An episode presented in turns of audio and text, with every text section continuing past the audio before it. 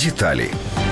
Как показал опрос международного кадрового портала Headhunter, чуть меньше половины людей, которые имеют опыт работы с родственниками, утверждают, что это непросто. Личные обиды, невыполнение обещания, а также чувство долга переносятся на рабочие отношения, что не способствует эффективному взаимодействию на работе, подчеркивается в вопросе. Родственник подчиненный может рассчитывать на нисходительность и безответственно относиться к своей работе, в то время как руководителю может быть сложнее выразить свое недовольствие родному человеку. Кроме того, сотрудник может страдать от недооценки коллег, списывающих все его успехи успехи на кровные узы с вышестоящим руководством. Четверть опрошенных указали, что работать с кем-то из семьи проще, поскольку заранее знаешь, как лучше строить коммуникации и чего ожидать. Родной человек может подстраховать и прикрыть, тогда как коллегу не всегда удобно об этом попросить, отмечается в исследовании.